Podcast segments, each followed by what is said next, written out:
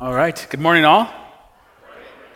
Hopefully, you all are well. We are in week three of this series entitled Bizarre Bible. It's sort of a continuation of our apologetic series that took place in August, where we talked about reasons for the faith, or we talked about Christians being able to give a ready defense for the claims of Christianity. And it's an extension of that series in that we're going to be looking at and have been looking at some of the more difficult passages in the scriptures, namely because one of the, the most common modern hurdles to faith today is the actual content of the Bible.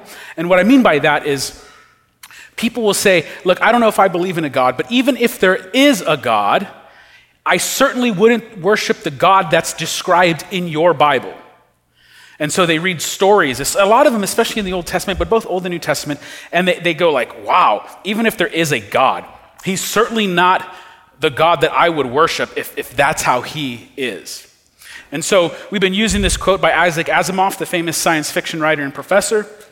Properly read, the Bible is the most potent force for atheism ever conceived. In other words, um, if you Christians actually read your Bible, you'd jump ship and become an atheist like me. And the idea is that you're Christians, you just focus on the good stuff. You go to church, you read all the good stories, you pick what you want to listen to, pick what you want to talk about. But if you actually read all of it, all the stories found in your Bible, your sacred text, you'd jump ship. You wouldn't be a Christian. You'd leave. And so, what we want to do is look at some of these passages because we believe the entire Bible is the Word of God, even the bizarre stuff, even the weird stuff, even the difficult stuff. And we believe that you can trust the Bible all of the time.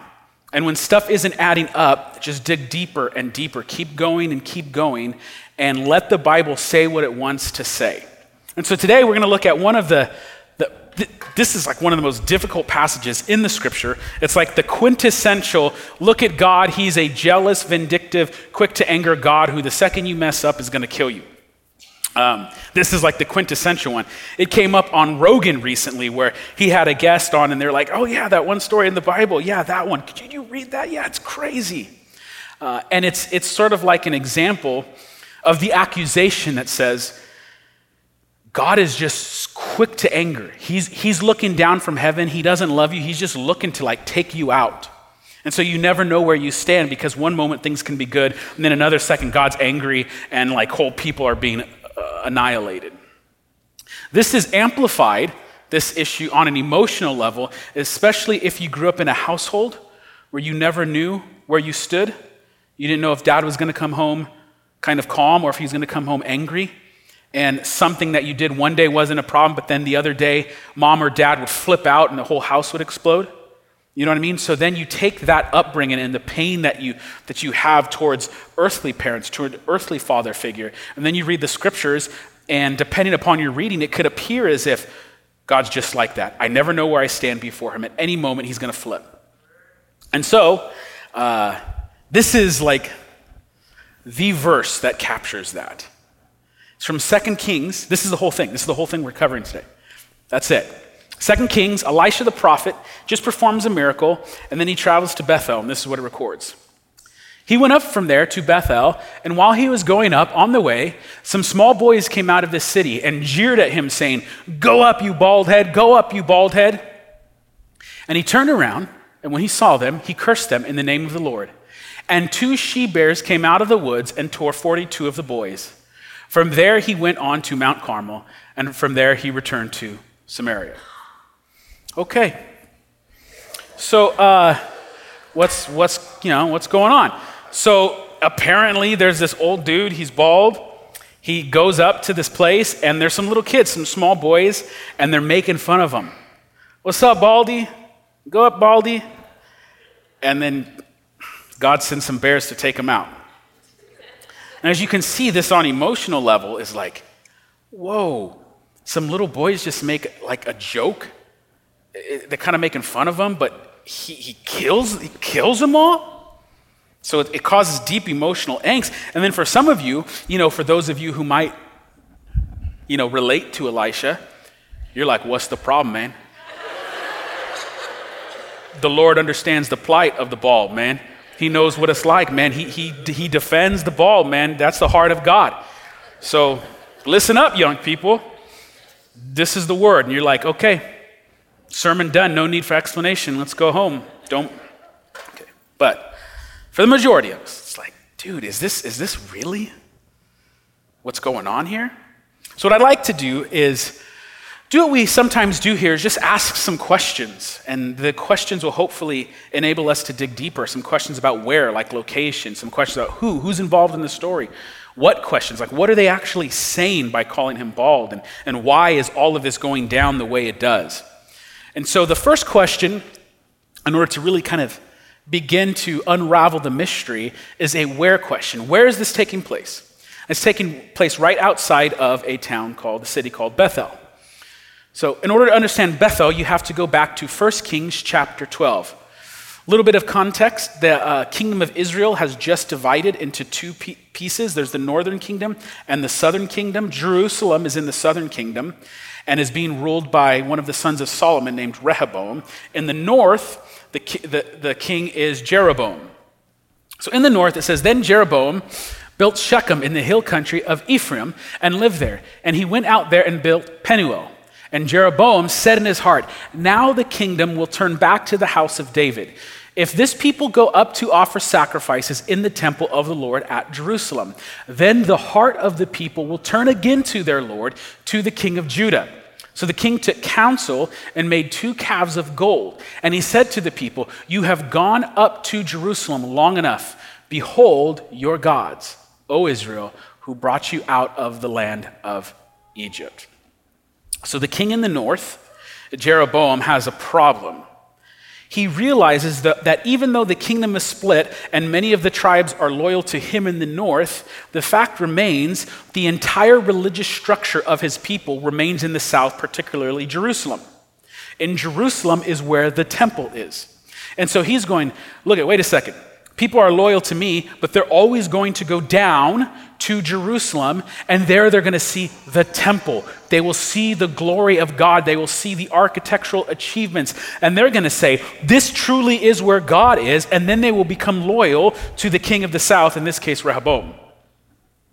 So he, he kind of rightfully gets it. He's like, Yeah, people may be in the northern kingdom with me, but they're going to keep going down to Jerusalem with the temple, and eventually their hearts will turn and they want to unite under the southern kingdom's banner. So he, he has an idea. He's like, well, I'm just going to make a different religious structure and, and implement it. And so what does he do? He makes two golden calves. Now, if you're familiar with the story of Exodus, the second book of the Bible, this sounds familiar. The king builds golden calves. Well, that's what the people did in the book of Exodus as they rebelled against Moses and the Lord. And so this is what's interesting is that in order to understand our story about Elisha, you have to understand some things about Bethel, particularly from 1 Kings chapter 12. And in order to understand 1 Kings chapter 12, you have to know a little bit about Exodus, where they first built the golden calf. And by the way, even if you get to Exodus and the story of the golden calf, that story has allusions in it from the book of Genesis. So the stories of the Bible are always like connecting with each other and interacting with each other. And I say that as a word of encouragement because if you're new to the faith, new to Christianity, you know, someone says, you read your Bible. And you read your Bible, and sometimes it's, it's very confusing and hard to read. Keep at it. Keep reading and keep reading because the more familiar you become with it, the more you see how the stories are interacting with other stories, it, the more it will make sense. But you just kind of have to do, do the hard work. Not all the Bible's like that. Some of it's straightforward, you read it, no problem. But a lot of times there's, there's layers and layers of interaction. And this is one of those cases. So the king now in the north has two golden calves. What's he going to do with them? And he set one in Bethel, and the other he put in Dan. Then this thing became a sin, for the people went as far as Dan to be before one. He also made temples on high places and appointed priests from among all the people who were not of the Levites. And Jeroboam appointed a feast on the 15th day of the eighth month, like the feast that was in Judah.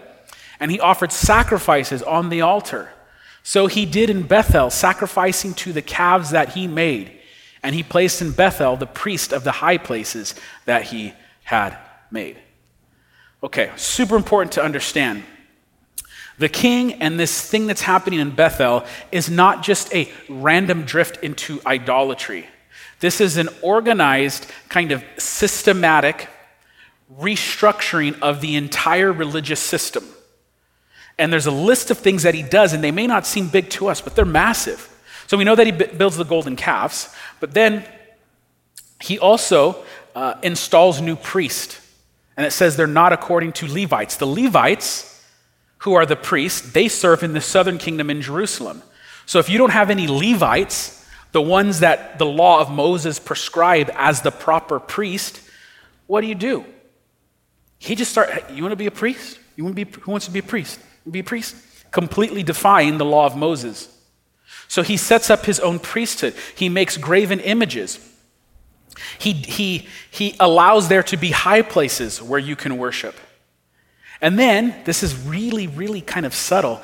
And for us, it may not be that big of a deal, but it says he adds a holiday. He adds a holiday. Well, where did Israel get their holidays from? From the law of Moses. Time itself, the calendar, had prescriptions in it from God. So there's an understanding of sacred space and uh, sacred time that's prescribed in the law of Moses. So he's altering that understanding. We may just think, oh, he had a holiday. I like this guy. We need more holidays, more days off. He is defying the sacred time and religious calendar as prescribed in the law of Moses. So, if you add all these things together, you get graven images false idols, a non Levitical priesthood, decentralized worship. It's not just in Jerusalem where you can go and meet God inside of the temple, it's anywhere on all of these high places, and he reorganizes the calendars. In other words, this is a completely different alternative religious structure, and it's against the law of Moses, against the, the prescriptions of God at every level. This is anti Israel, anti Judah, anti temple anti God at every sense. It's a completely different religious structure at every level. And it's set up at Bethel. Now, a who question. Who are we doing with? Well, we know this guy Elisha, but in order to understand Elisha, you have to understand Elijah, which is confusing because their names sound alike.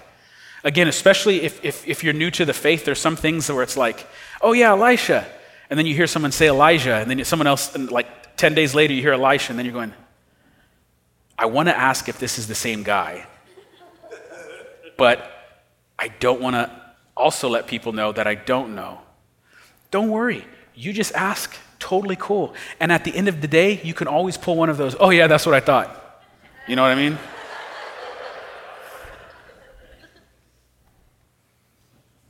You know those, those there's like those games where you have to, it's like a trivia game and you have to like answer the question. You know, some of you, like 20% of you probably in here, the way you're wired, like you don't know it, but you sort of think that you know it, and that if you just have more time, you'll figure it out. And then when they say the answer, you say something like, I was just gonna say that. No, you weren't. You weren't gonna just say that, man. Elijah, Elisha, I knew the difference. Okay, so Elijah is like Batman, and Elisha is like Robin. And in our situation, Batman is about to retire and give the roles and responsibility of Batman to Robin. Elisha is about to go away. He's going to die. He's going to get taken up to heaven, and he's going to pass on the role of being kind of the, the, the father figure prophet in Israel to Elisha. Now, when the Lord was about to take Elijah up to heaven by a whirlwind, Elijah and Elisha were on their way from Gilgal. And Elisha said to Elisha, Please stay here, for the Lord has sent me as far as Bethel. But Elisha said, As the Lord lives and as you yourself live, I will not leave you. So they went down to Bethel. So we're at this ending point where Elijah knows he's about to die, he's about to get taken into heaven. And he's telling Elisha, You don't need to go on these final missions with me. And Elisha is saying, There's no way I'm going to leave you. I'm not going to leave you. Robin is going to stay next to Batman till the very end. And he, he knows that he is going to inherit the role of sort of that lead prophet. Now, other interesting note this is a side note, but it, it's, it's really important for biblical interpretation. It says at the end, so they went down to Bethel. So the two prophets leave Gilgal and go down to Bethel. The problem is, is that from Gilgal, you don't go down to Bethel. Bethel is up in every sense. you go up to Bethel. But the prophets are said to go down to Bethel. Now, one of the things that we as modern people don't have a category for is something that we can call theological geography. So, if we were looking at like a topographical map, Bethel is up. You go up from Gilgal to Bethel. So we get that, like you literally go up. But ancient people and the world of the biblical authors, there's also theological geography. So what they are saying is you don't go up to Bethel. I mean, of course you're going up, but you also go down to Bethel. I'll give you an example. Uh, in the Hebrew scriptures, you always, always, always go up to Jerusalem. Now, that's literally true because Jerusalem's on a mountain. But even if it wasn't on a mountain, you always go up to Jerusalem because theological geography does not deal with like altitude and distance, it deals with values and purpose. So, for example, we say, I am going to lift my eyes, lift my gaze up to God. Now, the sort of modern person, and this actually happens. This stuff actually happens by some of like the world's leading atheists. They go, "Oh, you Christians, you're so dumb. You're looking up to heaven. Don't you know that like up there isn't heaven? There's actually just outer space up there." Like, of course we know if up there is just outer space. But simultaneously, we also know that God is up there because God sits and rests in the highest of heaven. There's nothing higher than him. And you could say, what do you mean higher? Like with like feet? No. I'm talking about that which is most important in all of reality. He is sitting on a throne, he's in the highest of heavens. And so we look up. Likewise, the biblical authors, because here's the thing there are people critical of the scriptures that say, oh, then this, they say they went down to Bethel. It's clearly here's another error in the Bible. The person writing the story doesn't know the geography. They're writing hundreds of years after the fact. They don't know what's going on. And it's like, no, bro, you don't know what's going on. You go down to Bethel. You can go up to Bethel, but you also go down. Both are true because it's literally above Gilgal, but theologically, it is the place of false religion. It is the place of the golden calves, it's the place of idolatry. Okay, now what, what other who questions are there? Who are these small boys who make fun of poor Elisha for being bald? Who are they? Now, when we read this, we immediately read small boys and we think of like five, six, seven year old boys. And that's, that's a fair assessment because it says small boys. And also letting you know that the Hebrew, the two Hebrew words that are translated small boys, kind of the most basic, easy way to translate that is small boys. The word boys is na'ar, and the word small is katan. And na'ar, katan, in its most straightforward translation, is small boys. But there's also some flexibility in the words that can make a whole other set of ideas rise to the surface. So, what I want to do is say, uh, Na'ar for boys and Katan for small, majority of the time could totally just mean small boys. But I'm going to show you some other places in the scriptures where these words appear and how they are translated to demonstrate you how that word can actually function. So here's three verses all dealing with the word Na'ar, which is translated boys in our passage with Elijah. Exodus 2 6, this is when baby Moses is found. When she opened it, the basket, she saw the child, and behold, the baby, Na'ar, was crying.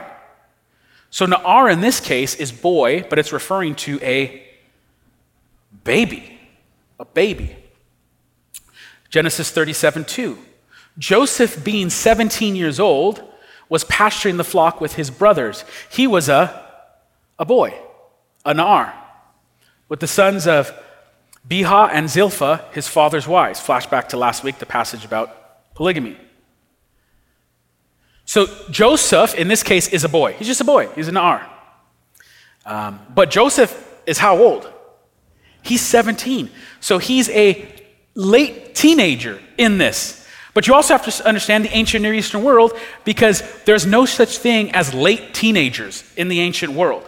Modern people, we have this like giant period called adolescence.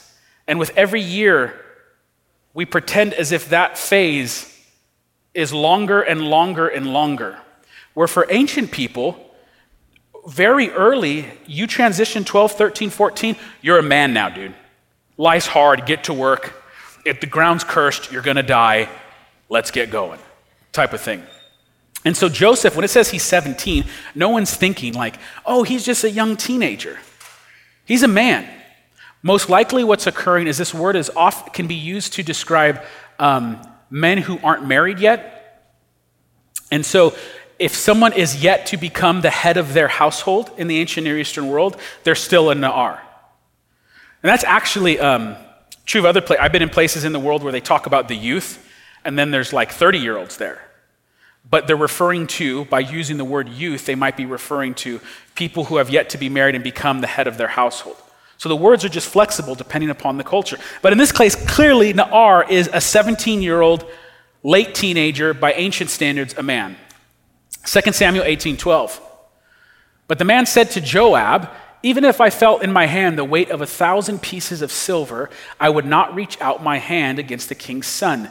For in our hearing and in our hearing, the king commanded you and Abishai and Ittai, for my sake, protect the young man Na'ar Absalom. This is a point in biblical history where Absalom is rebelling against King David. He's a full grown man. But because he's not first in rank, he is not the true king. He is a son in some sense as far as rank. He is called a Na'ar. So you can see that word boy can mean anything from like a baby to children to teenagers to adults that maybe aren't married or have yet to become the head of their household. Okay. Now, uh, katan, the Hebrew word. This is the, the word that's translated small, and small is a great translation. But some other ways this word can be used. Genesis 27 15. Then Rebekah took the best garments of Esau, her older son, which were, which were with her in the house, and put them on Jacob, her younger, Katan son. So you have two brothers, and the younger is called the small one. Now, he might literally be physically smaller than the older brother, but he is the smaller in the sense that he's the younger brother. And again, think about an ancient Near Eastern context. We're talking about ranking here. It's not just that you're younger in age, but the firstborn is the first in rank. He is the preeminent one. He is the one that has the authority. So the younger son is the smaller son.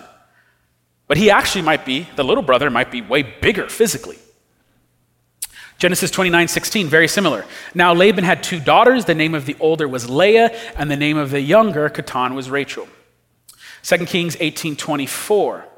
How then can you repulse a single captain among the least, Katan, of my master's servants, when you trust in Egypt for chariots and for horsemen? Okay, in this section, in this verse, we're talking about servants and then there's the, the small servants, the younger servants. But it's not talking about size or age, it's likely referring to rank or ability. So maybe these servants aren't as skilled as the other, or maybe they rank a little less. Maybe the ranking has to do with competency. But either way, we're not talking merely about something small or younger in this case. We're talking about like some type of ranking or competency. They're the least of the servants. Now, there's another Hebrew word that's used in our Elisha passage to refer to the small boys, and that's yeled in the singular. In, in the plural for Hebrew, they're called yeledim. And that word for boys is also used in 2 Chronicles 10 8 through 11, which some of you might remember this section from our Solomon series. Rehoboam seeks out counsel. He's inherited the kingdom from his father Solomon, and the people are asking for easier work. They've been worked too hard. And it says this But he abandoned the counsel that the old men gave him and took counsel with the young men, the Yelid, same word, who has grown up with him and stood before him. And he said to them, What do you advise that we answer this people who have said to me, Lighten the yoke that your father put on us? And the young men, the Yeledim, who had grown up with him, said to him, Thus shall you speak to the people who said to you, Your father made our yoke heavy, but you lighten it for us. Thus shall you say to them, My little finger is thicker than my father's thighs, and now, whereas my father laid on you a heavy burden, I will add to your yoke. My father disciplined you with whips, but I will discipline you with scorpions. So the king seeks out advice. He goes to the old men Who are the wise ones? They give him advice. He doesn't listen to them. He goes to the young boys. But the young boys aren't children, they are like servants in his royal court. And they're the, the younger advisors. They grew up with him, so they're in similar age to the king. And they're like, man, these people are complaining. How about you give them something to complain about? Pull one of those ones. You, you think that's hard? Let me give you something that's real hard. Then you'll be complaining. Like, that's their advice. It goes terribly wrong, terribly bad. But again, the point is the, the, the young ones are not little children in this case, they're advisors that have an official type of counseling advisory role. So sometimes this word might even be used to describe um, people who are in an official sense in service to someone of higher rank. So you're taking the role of boy or son to someone who's in a higher rank. So when we look at who these young boys are, it's certainly not wrong just by the language alone to translate it small boys. But then when you understand, wait, there's 42 people who are right outside of the city, and the city is a place of absolute corrupted worship, and they're mocking God. I mean, maybe this, maybe these are, are it's, it's a gang of teenagers. Maybe it's adult men. Maybe it's servants who are in lower ranking to the official priesthood that's set up in Bethel. We don't know exactly, but it's certainly not just isolated to being like young children, like a seven year old kid. Okay, now let's look at their actual ac- accusation. What, what are they saying to Elisha?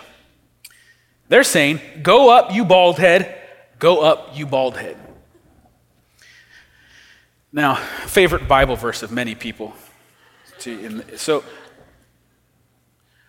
as modern people who are obsessed with youthfulness to our detriment, modern Americans are obsessed with youthfulness. We look at this and go, oh, these boys, they're making fun of him because he's old and he's balding. He's just old and he's losing some hair, so they're making fun of him. So, symbolically, baldness in our culture deals with, with age. That's why if you go bald younger, it's like he went bald even though he was young. It's like it's, it's wrapped up with age, usually, symbolically. But that's not how it would have been functioning in the ancient world. So I want to step into the Hebrew scriptures to look at how baldness was seen in the Bible. So, what is baldness? How is that depicted in the Hebrew scriptures? So, Leviticus. Some of you who are bald are going, I hope this says something good right now. Oh, man. Never, usually that's not the case with Leviticus, Lord. Don't let me down. Okay. Listen to this. This is fascinating. If a man's hair falls out from his head, he is bald.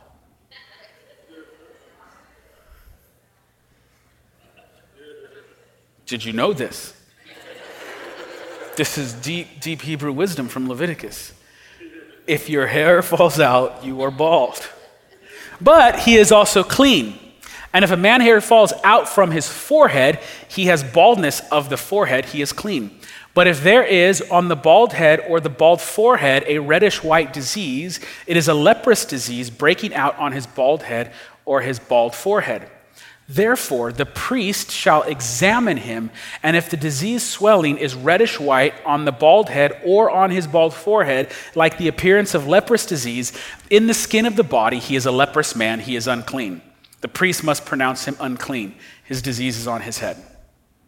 In other words, there's no issue with baldness in the Hebrew scriptures. The issue is if you're going bald and they discover some reddish white scabbing skin type of thing, then it might be leprous, so you need to go to the priest to have this, you know, classified. Like what's going on here. But the, the being bald, there's no issue with baldness in and of itself. Here's some more. This is uh, from the book of Jeremiah depicting like a, a incredibly like tragic scene where there's just complete death. Both great and small shall die in this land. They shall not be buried, and no one shall lament for them, or cut himself, or make himself bald for them. No one shall break bread of the mourner to comfort him for the dead, nor shall anyone give him the cup of consolation to drink for his father or his mother. So, Jeremiah is depicting this horrible tragedy where there's no one to, to even bury the dead, there's no one there to cry or to mourn. And in the process of describing the mourning process, he says there's going to be no one to shave their head. Like, why is, why is that? Well, many ancient cultures had rituals where if you were experiencing great loss or tragedy or death, you would do things like tear your clothes, throw ashes on yourself, and shave your head so that you had a symbol on your physical body to let the external world know that you are in this grave state of mourning and tragedy. You see this in the book of Job. Job loses just about everything, and it says, Then Job arose and tore his robe and shaved his head and fell on the ground in worship. So part of the way that you told the, you know, the world that you're in a state of mourning is you had these physical acts and they were symbolic. We just don't do that stuff. Which is, it's like to our detriment because um, when like when bad things happen and then you just go about life as normal, like everyone just asks you the same question. Oh, how you doing? Hey, good to see you. And it's like where they're at emotionally and socially, you're in a different world. And everywhere you go, you're just bumping into things. Where many people in the ancient world saw fit and had the wisdom to say, why don't we give people a way to, a way to say, like, hey, not right now? And you physically embodied it. So we just immediately jump to an age thing. Elisha's an old man and he's balding. Well, symbolically, that's probably not what is being made fun of. And on top of that, he's likely not like an old guy. It's not like an elderly type of thing because Elijah is the one who's dying and being taken to heaven, and Batman is giving the Batcave to the young Robin. Elisha is going to carry the torch. The mantle will be passed to him. But at first reading, you just see like young kids making fun of someone because they're old. It's probably not what's going on. Why might Elisha be bald? 2 Kings 2:12. After Elijah had passed, says, Then he took hold of his own clothes and tore them in two pieces. And he took up the cloak of Elijah that had fallen from him and went back and stood on the bank of the Jordan. Elijah's passed, and now Elisha is entering into a state of mourning. He t- tore his clothes.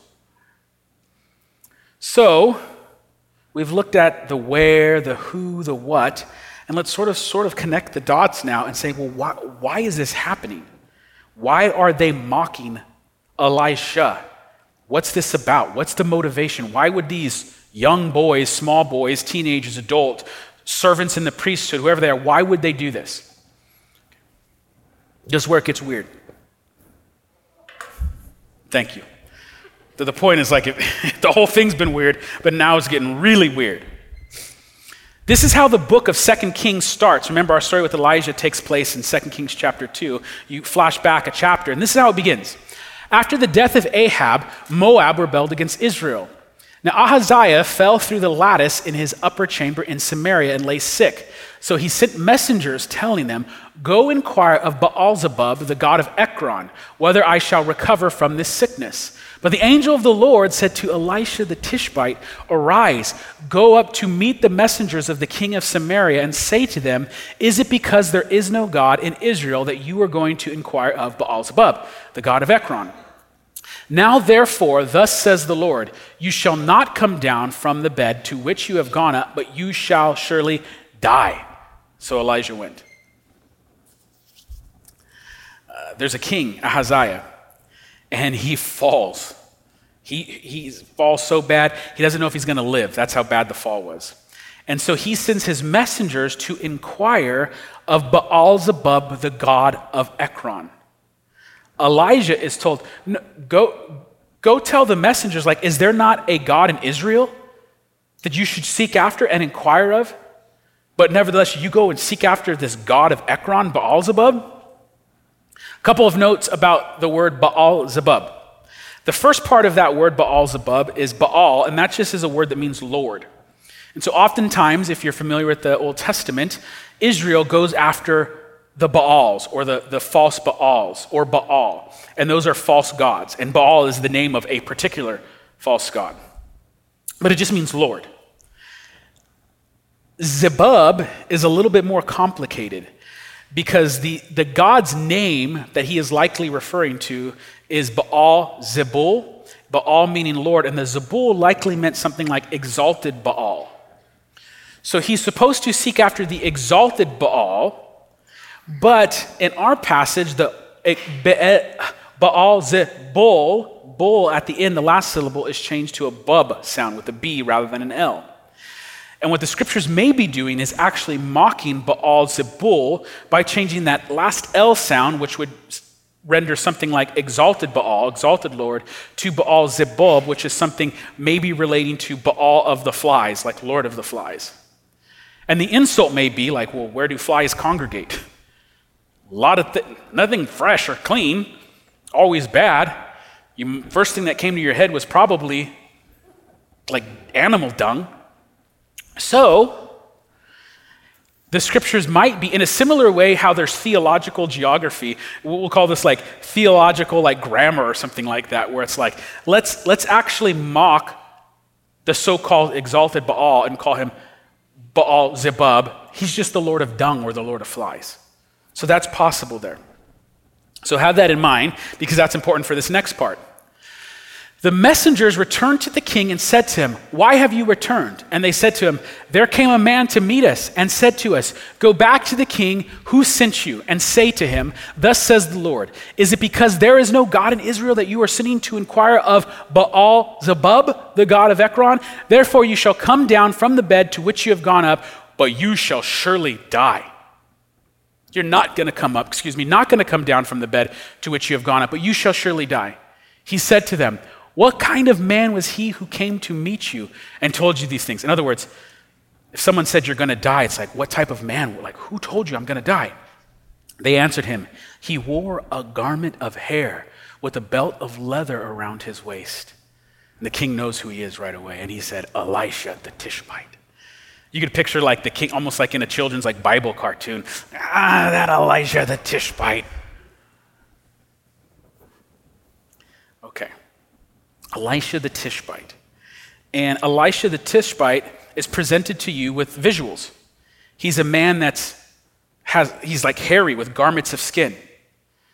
Now, the phrase garments of skin, again, this is a, a, fine translation because the biblical translators are wanting you to, to picture what the Hebrew is wanting you to picture. And they're wanting you to picture like a completely hairy dude, so much that even his clothes are made of garments of skin. And so he's like this hairy dude. But in the Hebrew, this sentence actually has a different phrase in it. Elijah is called a Baal. Remember, we just read about Baal Zebub? Baal means Lord. Elijah is called Baal. He's called the Baal of hair. He's the Lord or master of hair. So we know from the other places in Scripture that he's a man who's probably, he might have like a Nazarite vow. Maybe he has long hair and his clothes are all like animal skins and stuff like that. So it's like, oh yeah, he's this hairy dude. But literally, I mean, what the text actually says is he's Baal of hair, he's the Lord of hair. Now, why is that important? Because the Scriptures are purposely in contrasting these two figures. There is a king who seeks out the false god, Baal Zebub and the God of Israel, the true God, sends him a Baal, but not a Baal Zebub. He sends him the Baal of hair. And the Baal of hair is the representative of the true God of Israel. So there's a contrasting there. You went after Baal Zebub.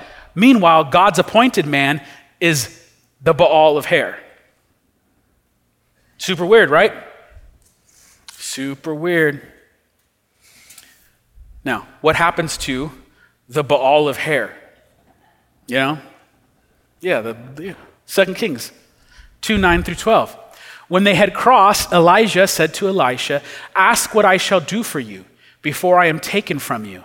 And Elisha said, Please let there be a double portion of your spirit on me.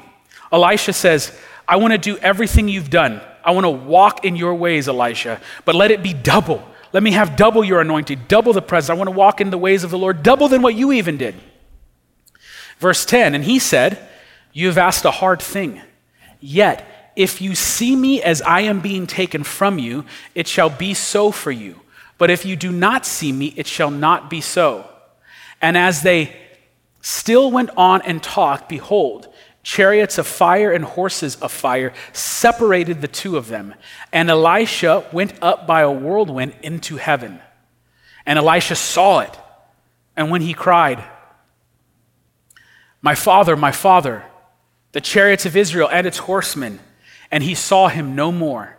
Then he took hold of his own clothes and tore them in two pieces.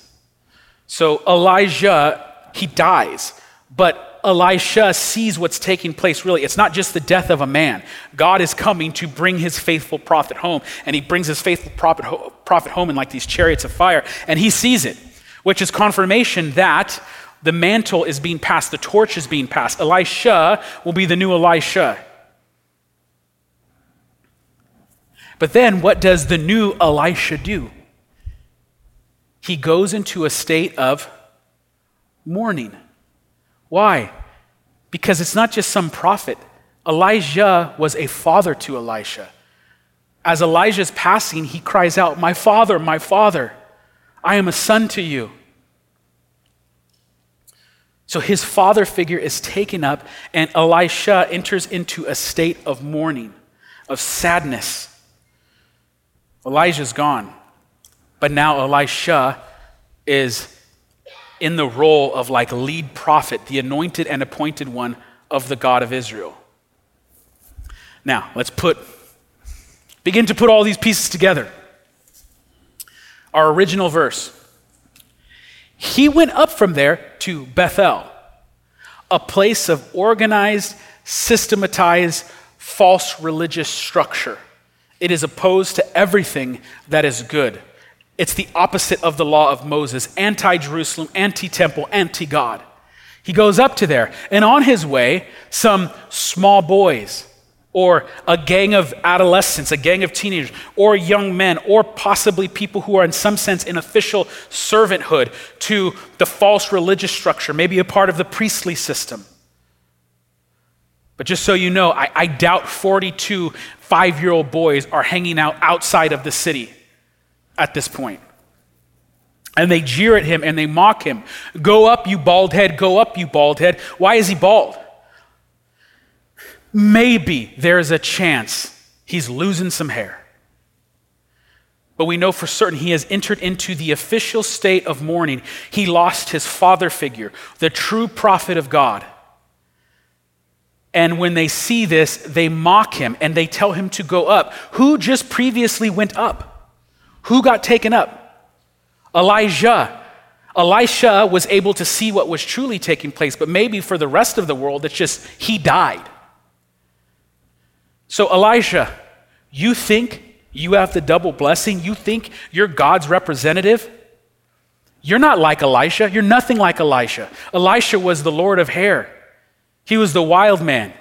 You're, you're the bald guy. You're no prophet. You haven't inherited the double blessing. So why don't you just go up and die? Just like your father figure. Go up and die, Baldy. Go up and die. Get it over with. Your God is dead. Your prophet is dead. The God of Israel is nowhere to be found. Don't you know we are in Bethel? And he turned around and when he saw them, he cursed them in the name of the Lord. And two she bears came out. It's very fascinating that the story is all about fathers and sons, and then the one who, like, there's, it's like, why doesn't it just say bears? Like, there's these two she bears that come out. Now, these two bears um, are, from this time period in this region, are Syrian brown bears. So oftentimes we, like, when you read two bears, you're, in your mind, you think like some giant grizzly bear. Um, Syrian brown bear is a smaller subspecies of the brown bear, um, much smaller than a grizzly, probably four to five feet from tail to, to nose, about 400 pounds. Now, that's still big. Like, don't be like, oh, it's not a grizzly, I could take it. No, it'll still mess you up. It's still gonna mess you up. But I say that because if there's two Syrian brown bears and 42 dudes, you immediately think, like when you read the passage, 42 little kids got killed. Like, look, if, if you got any wits about you, and there's 42 of you, and the bears come, someone's gonna say, everyone run in a different direction, and only a couple of us are going to get killed. But like when it starts to chase after this guy, what direction do you run? The other way. Like we just assumed the 42 bears, they killed all of these, these, these kids. Well, maybe if like all the, the kids were like, like they took turns, they're like, okay, I'm up. That kid gets eaten. Okay, now hey, you in line, man. Let's and all the way down, all of them, they all got eaten up and killed one by one. But likely, there's an attack and everyone scatters and runs. Now, it says that they tore them up, and some translations say maul.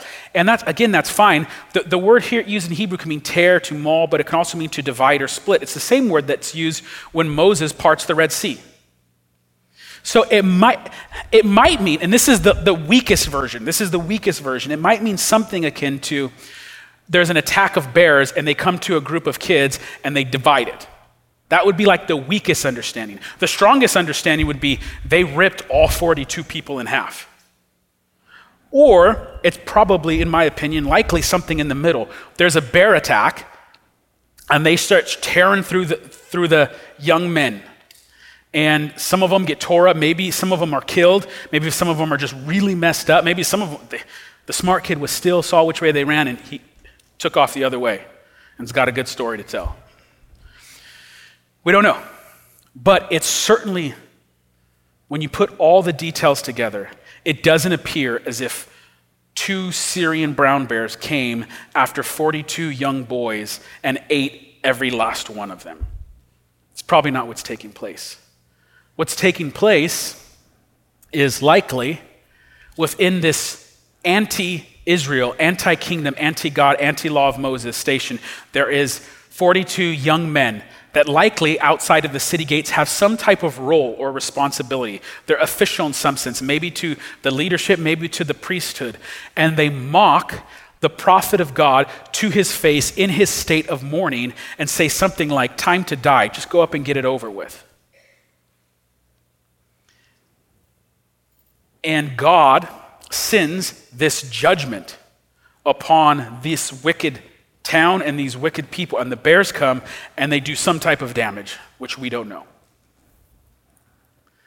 Now, that's a very long way of saying uh, it's not as bad as your initial first reading. Okay, so I just did a lot of work to say it's not as bad. But now what I want to do is tell you no, it's still super scary. This is why. Because there's a point to this story. There's a point. The point is that if you continue to mock God, one day you will face his judgment. There has been an ongoing city, a location, Bethel, that has mocked God. It is against everything he's prescribed. And there's representatives of this, and they are mocking God's people. They might even be persecuting. This might be like a death threat. And if you continue to do that forever, you will face God's judgment. You don't just get to mock God forever and get away with it. Now, this is so true that even if, let's say, some of these guys who got away, they continued on their rebellion and sin and they never would repent, and you're like, oh no, they got away with it. Their, their friends got attacked by the bear, but they lived to a nice, good old age where they themselves grew bald and had lots of kids. Look at, they still will have to answer to God. You face him in this life or the next.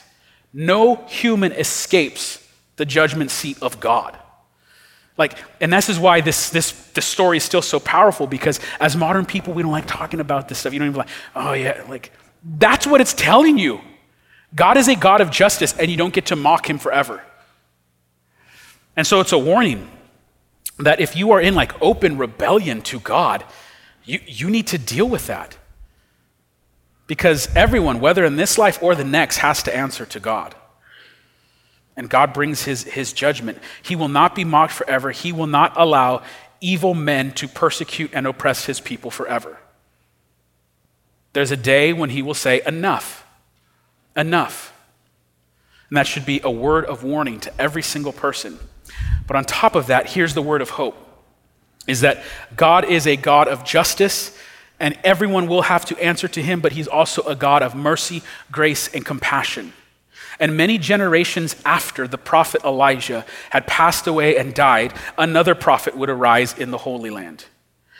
And this prophet, Jesus of Nazareth, would go about proclaiming the good news of his kingdom. And he not only pointed people to God, he pointed people to himself because he in of himself was God in the flesh. And when the representatives of the false religious structure of the day confronted him, they mocked him to his face. And they did this to such a degree that eventually they take him up to Jerusalem, take him outside of the city walls, nail him to a cross, and continue to mock him to his face. But rather than bring the beast from the wilderness, the animals, the bears, to bring justice upon those people mocking, this God is merciful in that moment and says, Father, forgive them, for they know not what they do. Because this God came not as a bear at the cross, but he came as the Lamb of God who comes to be slain for the people who mock him.